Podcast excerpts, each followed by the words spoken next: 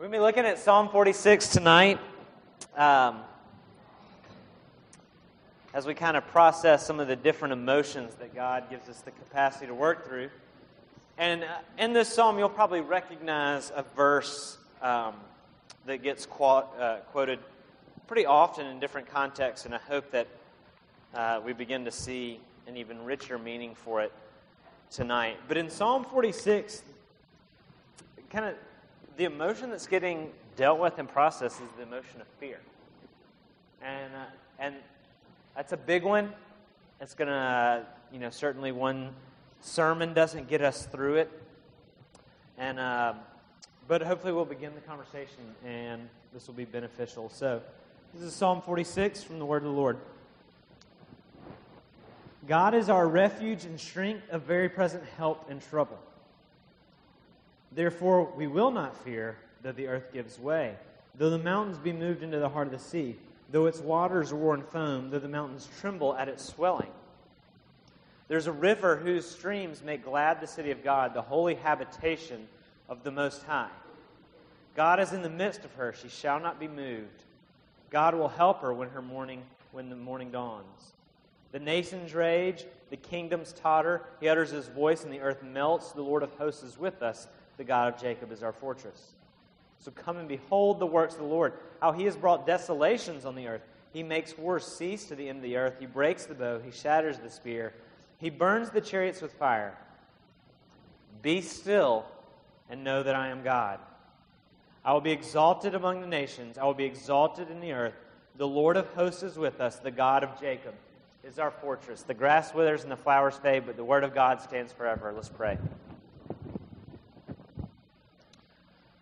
Lord, we thank you for your word, we thank you that you speak in to the realities of life, um, that you don't stay abstract, that you don't stay distant, that you don't stay uh, naive or sentimental, dear Lord, but you have given us the capacity to work through the hard things that we feel day in and day out as parents, as children, as brothers and sisters, as spouses as friends, as workers, as students. In all of those contexts, dear Lord, you give us tools. So I pray that you would equip us tonight through your scripture to begin to process fear. Be with us, dear Jesus. Touch our hearts. In your name we pray. Amen. No, I may lose a, bit, a little bit of uh, credibility with this opening illustration maybe a lot of credibility. But Elizabeth and I, we don't do a great job of keeping up with current events, but we do try to come into contact with one news source every day for at least a few moments. And the news source through which Elizabeth and I get our understanding of the economy, politics, geopolitical situations, all that kind of stuff, the main news source where we kind of understand the world is Stephen Colbert. I, I actually think maybe we might actually be wiser for it, which is probably the problem. But um, if you're familiar with Colbert, he, he's kind of a satirist, um, and he's, in the simplest terms, he's the fake conservative news, and he follows Jon Stewart, who's the fake liberal news, and they mock. There's a lot of self mockery that goes on in their programming. Uh, they're primarily actually comedians. But they actually hold some public events every now and then, and they actually try to affect culture and politics a little bit. That's what's interesting is they actually cross over into kind of doing some serious stuff or semi-serious stuff periodically. And two years ago, Jon Stewart on his TV show, The Daily Show, which comes on right before the Colbert Report on Comedy Central, um, announced that he was going to have a march in Washington, and he really did this. And he declared that on November, or sorry, sorry, October 31st, 2010, Jon Stewart was going to lead uh, the Rally to Restore Sanity. And he actually held this march in, on Washington Mall in Washington, D.C., the Rally to Restore Sanity. And what he was doing is he was making fun of how insane we get in the 24 7 news cycle, about how fear driven it is. And the motto for the Rally to Restore Sanity was this let's take it down a notch for America. And when he announced that a couple of months before that date on October 30th, the programming that came on immediately afterwards was the Colbert Report. And Stephen Colbert got up and he announced that on that same day, he was going to have the March to Keep Fear Alive. and, the, and the motto for the March to Keep, and he held this event, they held it in concert. It was kind of a big joke, but kind of fun at the same time. Um, the March to Keep Fear Alive, the motto for it was because America is built on three things freedom, liberty, and the fear that someone might take your freedom and liberty. but they're kind of poking fun at what I think is all true, and I don't think I have to spend any time proving, which is fear is the emotion that is used in the 24 7 news cycle. It is the main thing they're getting us with, right? They're grabbing our attention with, they're selling their stories with, they're selling their advertisements with. And we love fear because fear is powerful. Fear of failure can make you wildly successful. Fear of being out of shape, fear of having the wrong type of body can make you look great. Fear is, is very powerful. In fact, in a lot of senses, I would say at a place like Stanford, there's a sense in which fear is coached up because they see this is such a valuable tool for making you successful. Let's rely on it. Let's use it effectively. We, we love fear. We would, in some senses, the most shocking thing about Scripture, about the purpose and the motivation for living life, whether it's within your marriage, within your friendships, within your job, for doing those things well, the motivation is love. And when you're really encountering the gospel for the first time, you'll get completely baffled by that notion. So, what you're saying is, I can be driven in my career by something called love. That actually feels foreign to us because we rely so deeply on fear. We love fear. And what's interesting about Scripture, when I was looking at this passage, is the command that is given more often in Scripture than any other command. Not, not love Jesus, not love the Lord your God, not no other gods, not love your neighbor. The command that's given more often than any of those is actually do not fear. Do not be afraid. God gives that command to his people more than anything else. And so in Psalm 46, we begin to look through that notion of fear. And so I want to look at kind of what fear is and then how fear is processed in this passage. The first thing, what fear is, and fear is this fear is the belief that you have control. Actually, that's not entirely true. Fear is the thing that comes from believing you have control. It's living in the illusion of control. We don't know the specific circumstances of this psalm, but a cursory glance at Israel's history reveals hundreds and hundreds and hundreds of years, generations and generations of instability, of geopolitical, of religious instability. And in this psalm, as they're processing fear, what's happening, the first thing that's happening is the psalmist is breaking down the illusion of control. He starts with this conclusion, he tells us where he's going to go. God's our refuge and strength, the very present help in trouble. And then he begins to spell out the instability of the world. The first thing he does, he starts to break down our illusion of control. So we won't fear, even though the earth gives way. Even though the mountains moved into the sea, though the waters roar and foam, and the mountains actually tremble at the swelling of the sea. What the psalmist is doing here in verses 2 and 3, but also in verse 6, the nations rage and the kingdoms totter. He utters his voice and the earth melts. The psalmist is doing this. He's taking the things, the two things that we think, if anything is stable in this world, these two things are stable. And he's saying, don't you see, even those aren't stable? He's taking nature and he's taking civilizations. If anything is stable, it's that the earth doesn't move, right? I thought that when I lived in Alabama. It seemed like a sure bet there. Then I moved to the Bay Area right?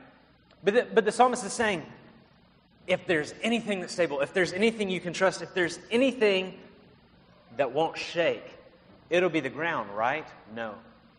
Even the ground shakes. If there's anything you can trust in, it's that the sea stays where the sea is. It doesn't. See, he's taking the things that we think above all. If nothing else, we can trust that these things remain the same. There's some control, there's some, there, there's some normality here, there's, there's some repetition. We can trust the sea stays where the sea is and the ground doesn't shake. And he's saying, no, no, no. The earth shakes and the seas move.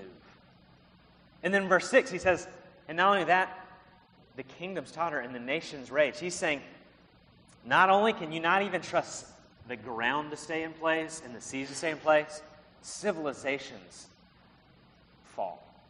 The two things above anything else that would, if we should be able to expect some regularity in life, it should be in nature and in civilizations, right?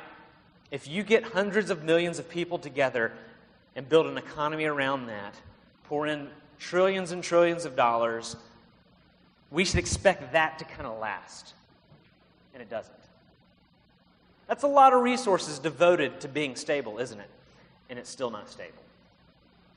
It still falls apart. The first thing he's doing is saying, he's saying the two most possible stable things you can imagine are not stable. He's destroying our notion of control. Civilizations in nature. And what the psalmist is doing is he's giving us the two, at least these won't changes. The things about which we should be able to say, at least this won't change. At least I can trust this to remain stable. And the implication is this if you can't trust the ground to remain stable, and if you can't trust civilizations to remain stable, if you can't trust those things, everything else is gain. Our sense of control is an illusion. And it's an illusion that we're desperate to believe in. And our sense of control in our lives are all the things about our own life that we are saying, but at least at the end of the day, I've got this. What are your at least I have thises? That's the question. Maybe it's financial for you. Yeah, at least I've squared some things away financially. At least I have that. That can't be taken. Right? Maybe it's worked out for you socially. At least I have some good friends. Family.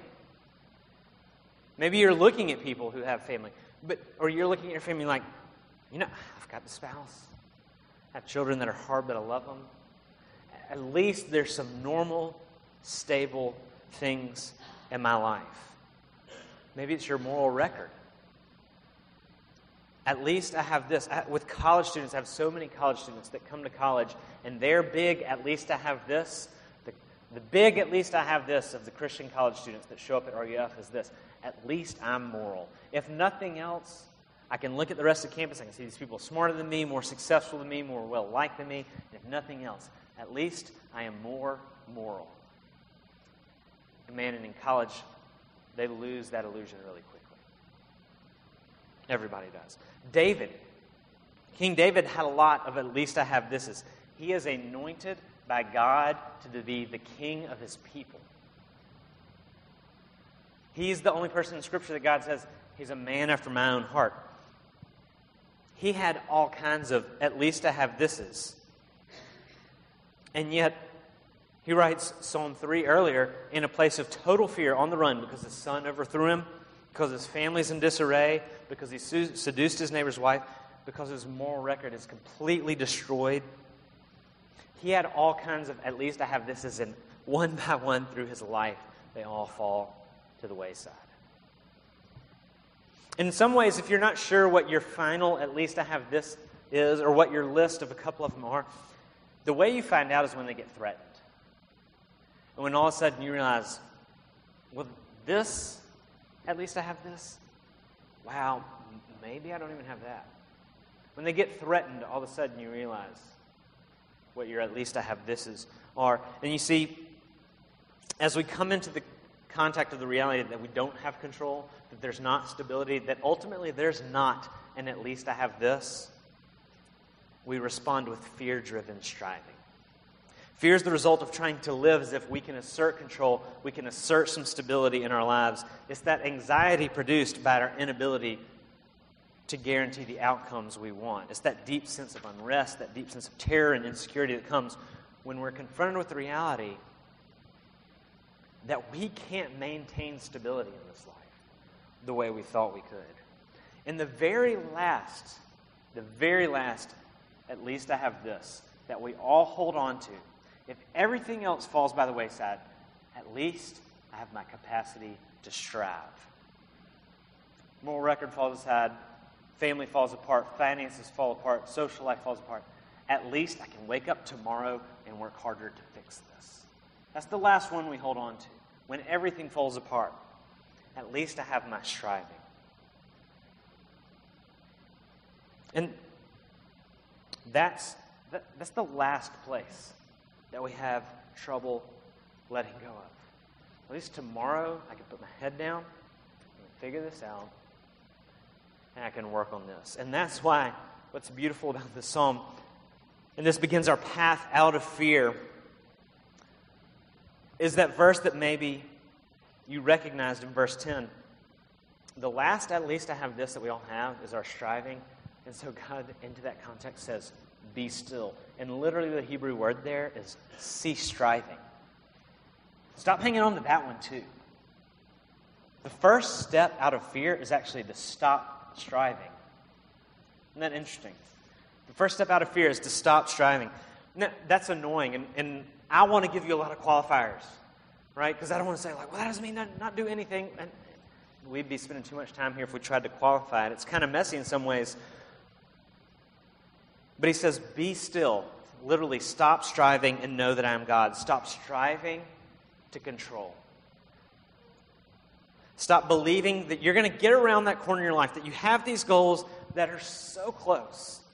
And if you strive a little bit harder, then you're going to get around that corner where finally life is manageable. You've got it managed, you've got it under control. Stop striving and aiming for that. You won't get there. You'll spend your whole life thinking you're almost there, and you won't get there. Stop thinking that fear is relieved when you finally have control. That's what we think fear is relieved when I finally have control.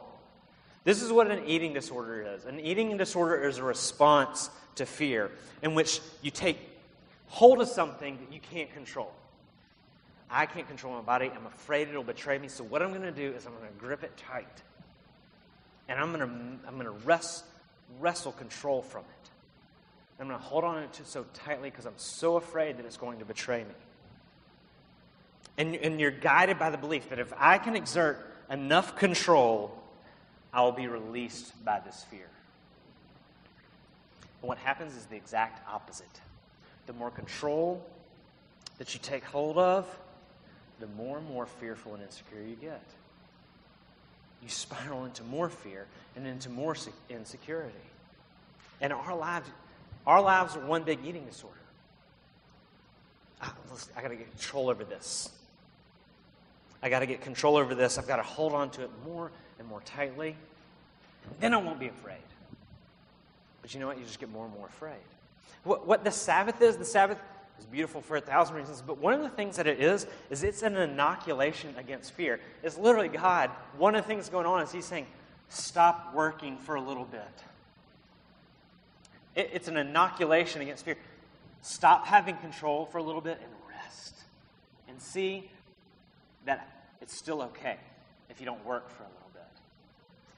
Uh, the Sabbath is your cheat day in your diet. That's what it is. It's your spiritual cheat day where it's like, I'm going to stop striving to make everything right for a moment. I'm just going to finally rest in Jesus. I'm just going to stop trying to have control over everything so that my life will finally get lined up the way I want it. And I'm going to do what I wish I could do but don't think I can afford to do, which is rest. And isn't that good news? The first step, kind of out of fear, is to stop. Stop thinking that fear is relieved when we gain control. And also stop thinking that fear is relieved when we can change our circumstances. So don't believe fear is not relieved when you have enough control, but fear is also not relieved when your circumstances are changed from the ones you didn't like, whether it's about your doing or someone else's.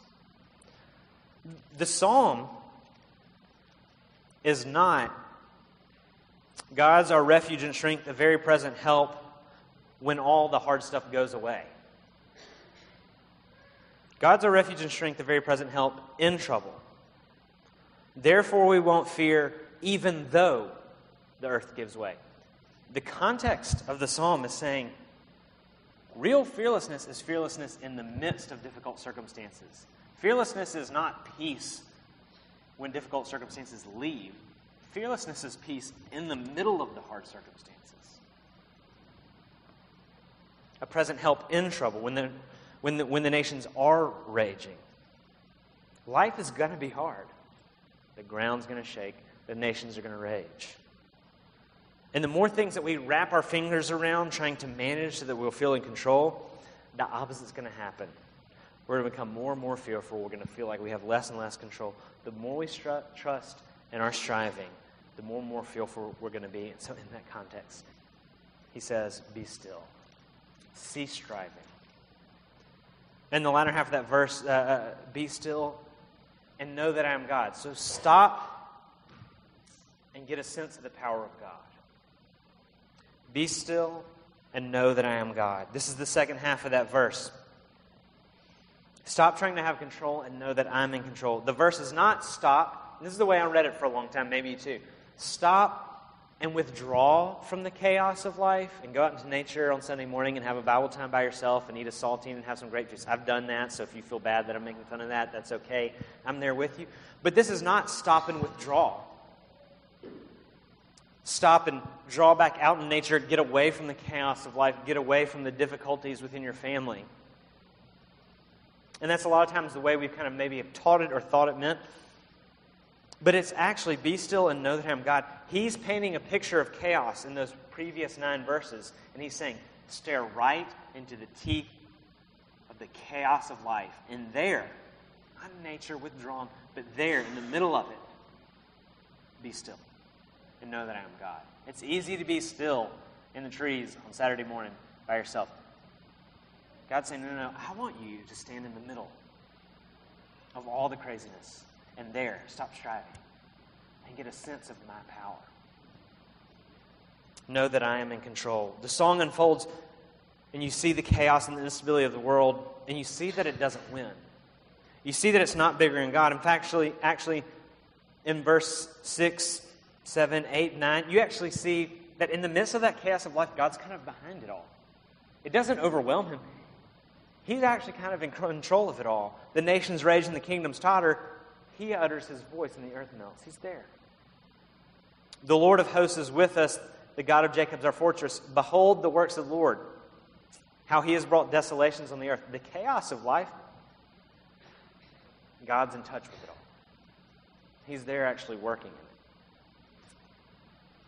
He's not surprised. He's not overcome. He's not out of control of our circumstances. And this is the goodness of God's sovereignty.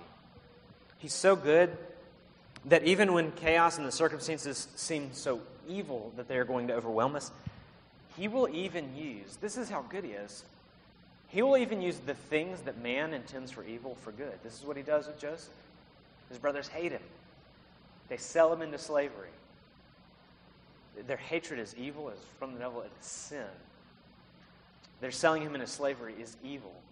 God is so good that he can even take evil and make good things out of it. Through that, he actually saves the nation of Israel from drought and famine. When years later, Joseph draws all of the people of Israel into Egypt and they are fed and saved. God's sovereign, even in the chaos, even in the hard things. Even more so when religious leaders saw this guy that they thought was a heretic and they executed him as a heretic. Out of anger and out of jealousy and out of misunderstanding of Scripture, what does God do in that instance? He saves the world when they kill Jesus. God is so good that he even uses chaos and he even uses the things that man tries to do for evil to make good things happen. That's how good he is. His goodness overwhelms evil. In the midst of chaos, know that.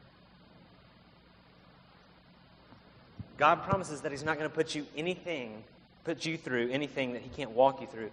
And in fact, in fact, it's going to be in the midst of trials that you're going to grow in faith and in wisdom and in trust according to Scripture. According to James 1, you're going to grow in grace and knowledge and hope of God.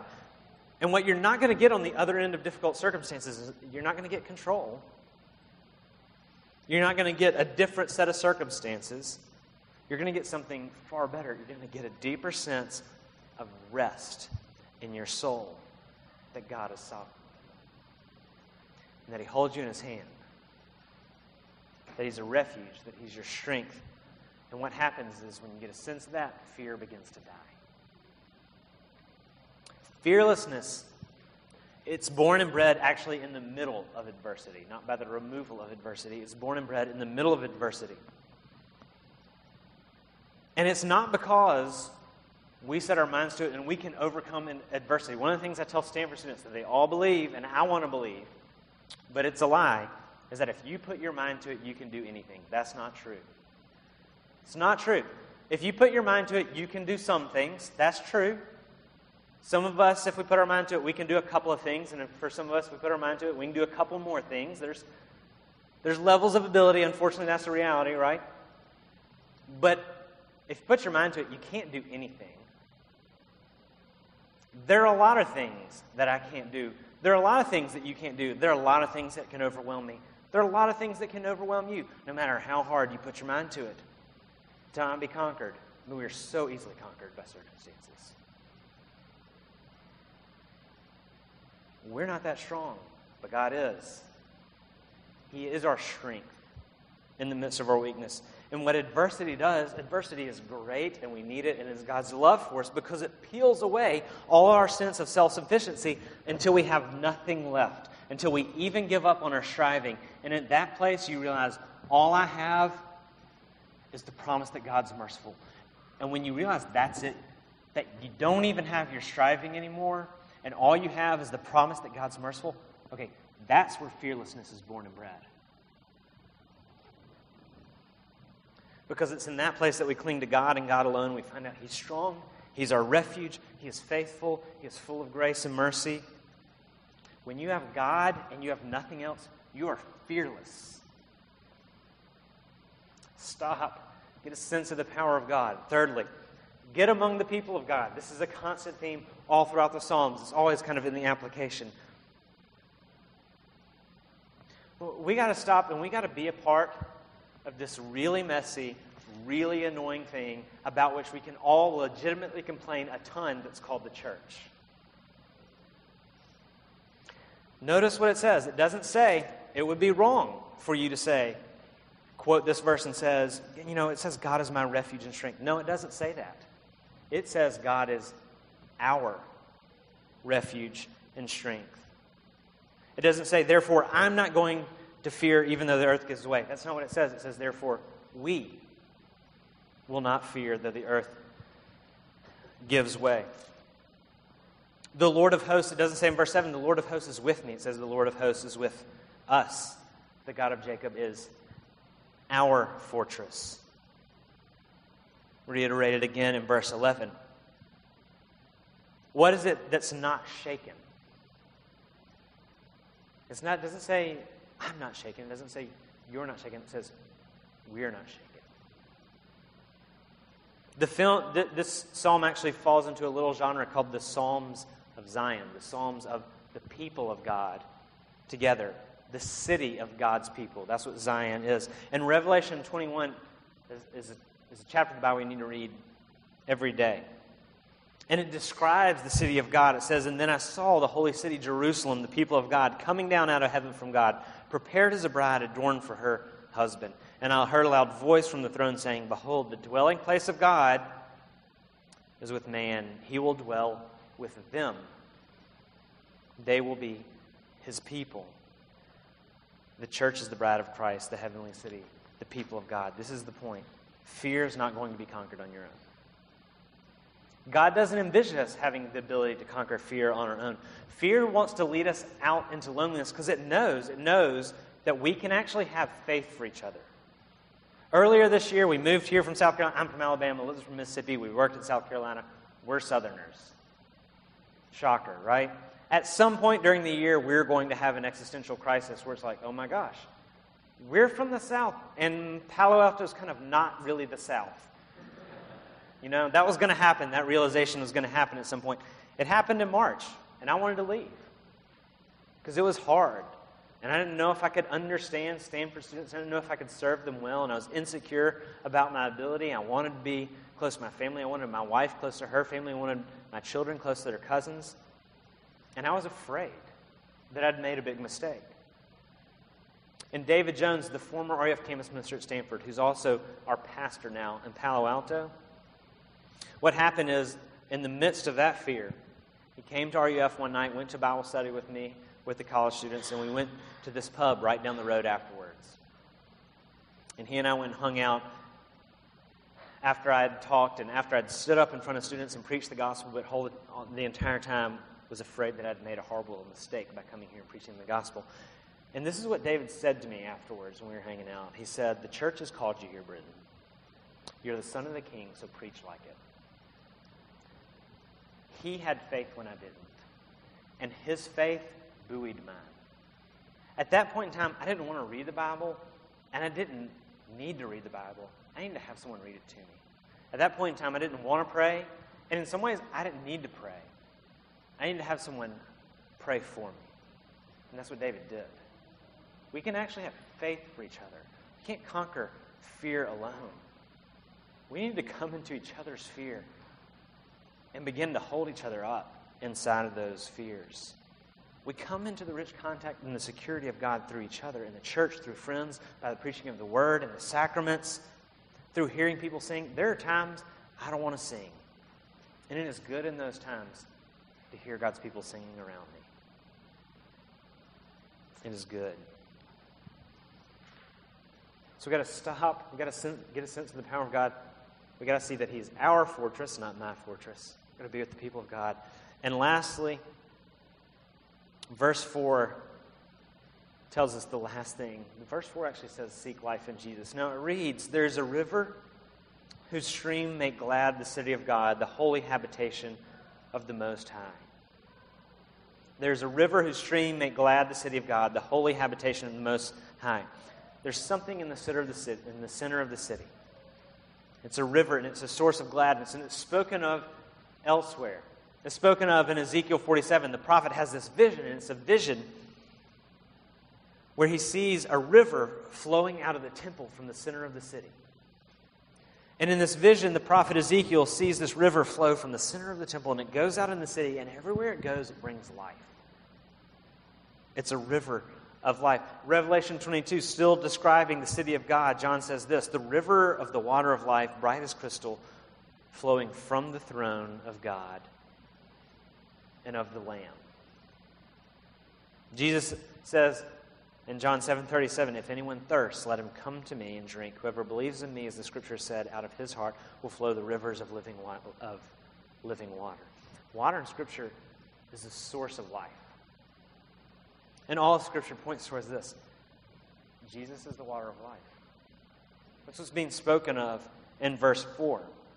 And drinking deeply of that water is simply believing Him and trusting to His love, trusting in His love for His people. The solution to fear is His love. So what First John actually says, perfect love casts out fear. You see, the solution to fear is not us having control. This is the interesting point. This is really, this is everything right here. The solution to fear in your life is someone else loving you. The solution to fear in my life is the love of someone else. That's what casts out fear. That's what John's saying in 1 John when he says perfect love casts out fear. Being loved is the only thing that will kill fear at the end, at the end of the day. And the way love is described in the Old Testament, there's this cool Hebrew word. If there's a cool Hebrew word to get a tattoo of, it's this word hesed. That's the one you should get. Ask your pastor to write it out for you. and that word hesed means steadfast love, covenantal love. And the way one children's storybook Bible writer calls it, it says, always and forever, never stopping, never giving up, always and forever love. That's the only thing that removes fear. If you are loved by Jesus, the King of creation, the God of Jacob, the Lord Almighty, if you're loved by Him, then name one thing that's worth fearing. You can't. A good friend of ours, a girl named Claire, she got married six or seven years ago. She does not like to dance. She's a dear friend of ours. She hates dancing. She feels silly in front of people when she dances. She's terrified of it. There's one day in her life when, without alcohol, she danced crazy in front of everybody she knew. She completely lost herself in dancing, the activity that she was more socially afraid of than anything else. Do you know what day that was? It was the day of her wedding. It was the climax of the experience of her husband's love for her. And you know what happened during that climactic moment when she experienced the sweetest thing? That husband binding himself covenantally to her forever. You know what happened? She became fearless. She danced in front of everybody she was afraid of dancing in front of. She danced crazy. Because love kills fear. You see, it was his love, it was the covenant of marriage, his binding love, that killed her fear. And she started dancing. So, what the two options really lay before us is this Will you go into the fear of your life thinking, I'm going to trust my ability to gain control? It'll kill you. What's offered in Scripture, what's offered in Jesus, is the option to trust to another's love, to find rest and refuge and strength that comes from resting in and leaning on another and giving up on yourself and saying, I've got nothing. I've got nothing but the covenant love of Jesus. I've got nothing but the blood of Jesus. Nothing but the promise that God's in control. Nothing but the promise that Jesus saves those who trust in Him. Nothing but the hope that Jesus' atonement has restored me to God because I, on my own, trying to get control, I can't get it right. All I have is the covenant love of God. If you have nothing but Jesus, you have that capacity to become completely fearless. Even in the midst of the nations raging and the ground shifting under your feet, even in the midst of the hardest circumstances, it's someone else's love breaking into your heart that makes you fearless. Let's pray.